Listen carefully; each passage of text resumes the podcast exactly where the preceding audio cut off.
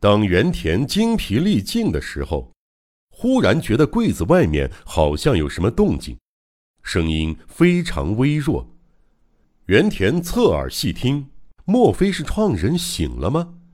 然而鼾声仍在继续，似乎有另外一个声音混在鼾声中。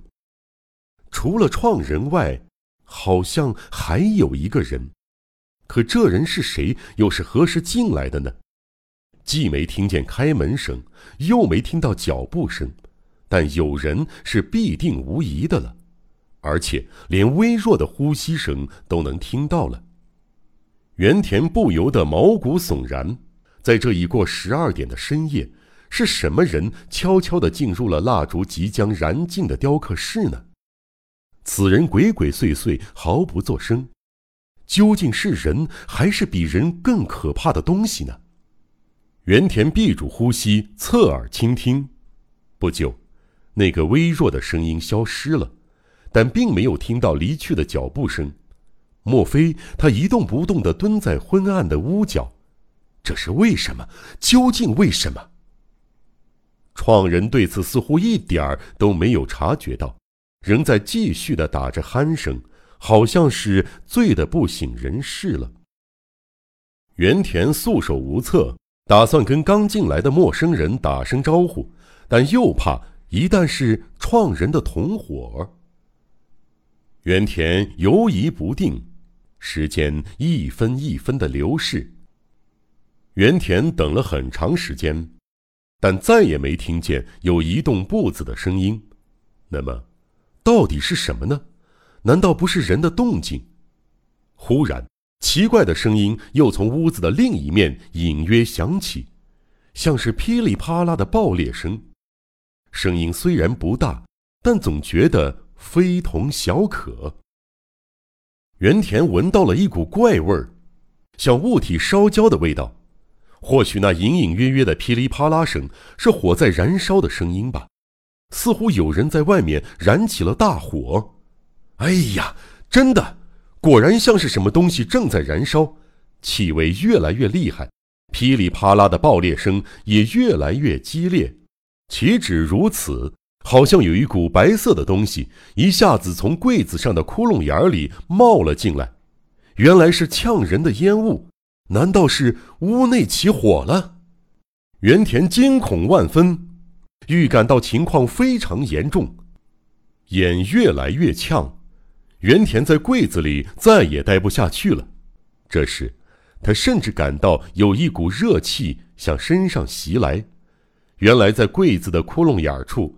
有一簇微微闪烁的红光，光线极其渗人，与蜡烛光完全不同。起火了，雕刻室燃起了熊熊烈火。原田知道事实如此时，就像疯子似的翻滚起来。他使尽浑身的力气拼命挣扎，身上出现了好几处擦伤，甚至流出了血。但现在已经没工夫在乎这些了。豁出命的力量是可怕的。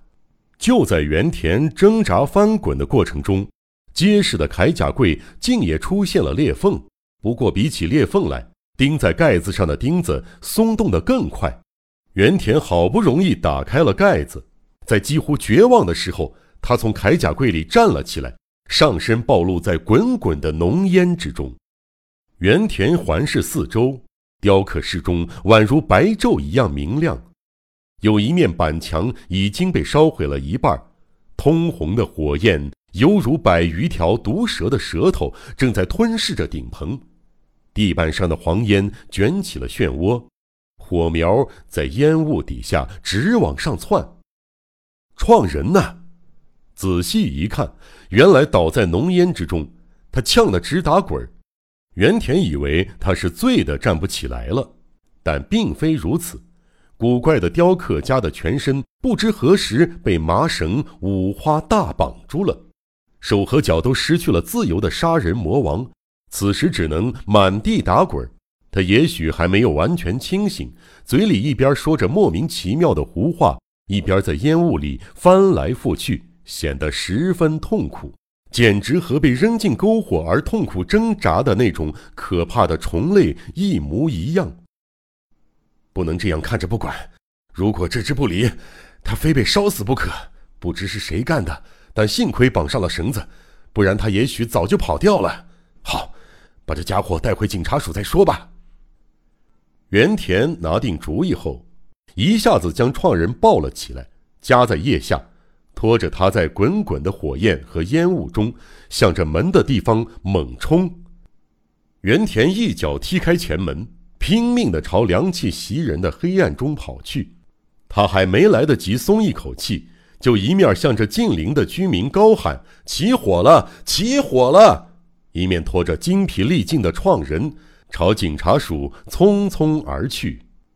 新到任的原田刑警似乎为这冲动而即将获得的功名与功绩高兴得忘乎所以。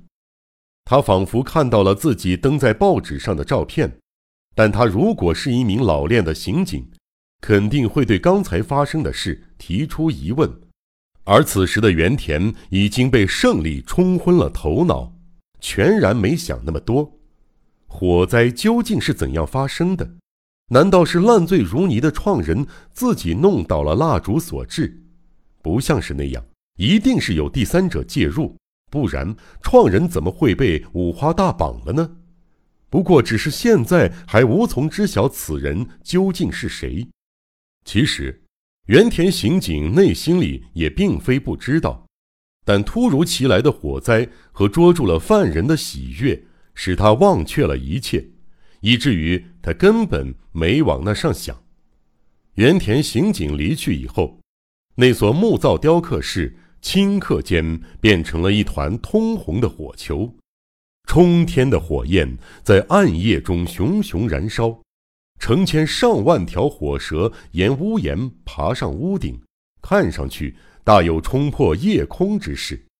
雕刻室周围的树木被烈火映照得通红通红，宛如上了颜色，而且有一种难以形容的风在那一带狂舞。滚滚上升的黄烟被吹得左右摇摆，使人望而生畏。从那打旋的烟雾中。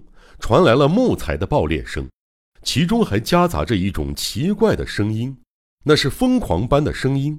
莫非是夜间玩耍的怪鸟对意外的火灾发出的叫声？不，不对，鸟绝不会那样叫，那显然是笑声，一定是有人在浓烟暗处里狂笑。